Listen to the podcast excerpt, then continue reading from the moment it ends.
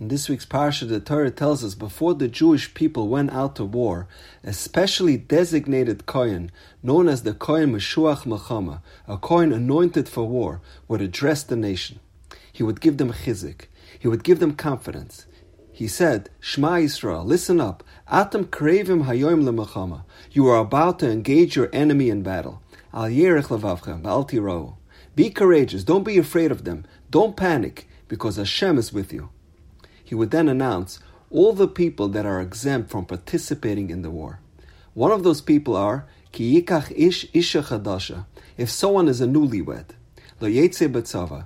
He should not go out to battle. Rather, he should return home V'simach es ishtoy ashalakach, and give happiness to the woman he married. So there are two ways how to interpret the words V'simach es ishtoy. The S can either be an intransitive verb or a causative verb. V'simach es ishtoy could either mean you should make your wife happy, or it could mean you should be happy with your wife, meaning you should make each other happy. Says Rashi, in order to find the right answer, we need to look in the Targum. And Unkala says, biyahda yasitse. It is a causative verb. You should make your wife happy. Then Rashi continues, and he's very adamant. Whoever translated it as, you should be happy with your wife, toyohu, he's making a huge mistake, because then the reading would have been V'samach, not V'simach. And the question is, why is Rashi so insistent? Why is he so adamant that the pshat is, you should make your wife happy? What's wrong with, you should be happy with your wife? Make each other happy. That sounds like a nice arrangement. But Rashi is teaching us a great lesson in marriage.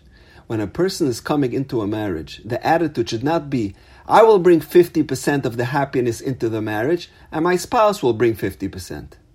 Because if you do that, after a while, you will start making calculations. And you'll say, let's see, I'm giving 60% and 70%, and my spouse, she's slacking off. She's not pulling her weight here. So what's in it for me? And that will obviously create friction in the marriage. Therefore, says Rashi, biyahda im itse toyohu. If you say, I'll be happy with her only when she contributes her share, when she keeps her end of the bargain, toyohu, that's a recipe for disaster. But rather, says Rashi, biyahda yasitse, causative. You should make your spouse happy. If one approaches marriage from the perspective of, I will give 100%, and whatever my spouse brings, it's a bonus, then they will find happiness together. A marriage only works when each party is trying to make the other one happy. When they're not keeping score. Who's contributing what? What have you done for me lately?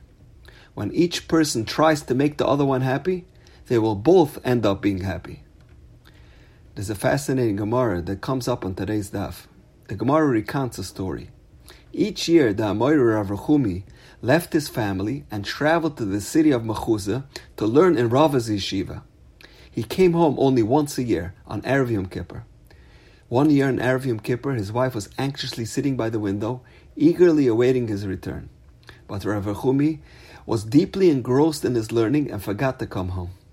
And as the minutes began ticking away, she became very distressed, and she realized that he's not coming home, and a tear fell from her eye. At that moment, the roof collapsed and Rav Rachumi passed away. Even though it was done inadvertently, he was severely punished for causing his wife anguish. And Rav Chaim Shmulevitz asked a very deep question. This punishment affects his wife even more than it affects him. So how does it benefit her that her husband passed away? Even though she was hurt, she would still rather that he comes home alive. So how does this punishment fit the crime? She got punished, not him. So he says something very profound. When a person hurts another person, that is equivalent to playing with fire. Getting burned by fire is not a punishment, it's a natural consequence. If you put your hand in fire, you are going to get burned. You can't put your arm in fire and say, oh, it was inadvertent. I didn't mean it, it was a joke. Nature is unforgiving. The laws of nature is absolute. If someone jumps off a tall building, the laws of gravity tell you that something really tragic will occur. Getting burned by fire is not a punishment. This is how the natural world operates.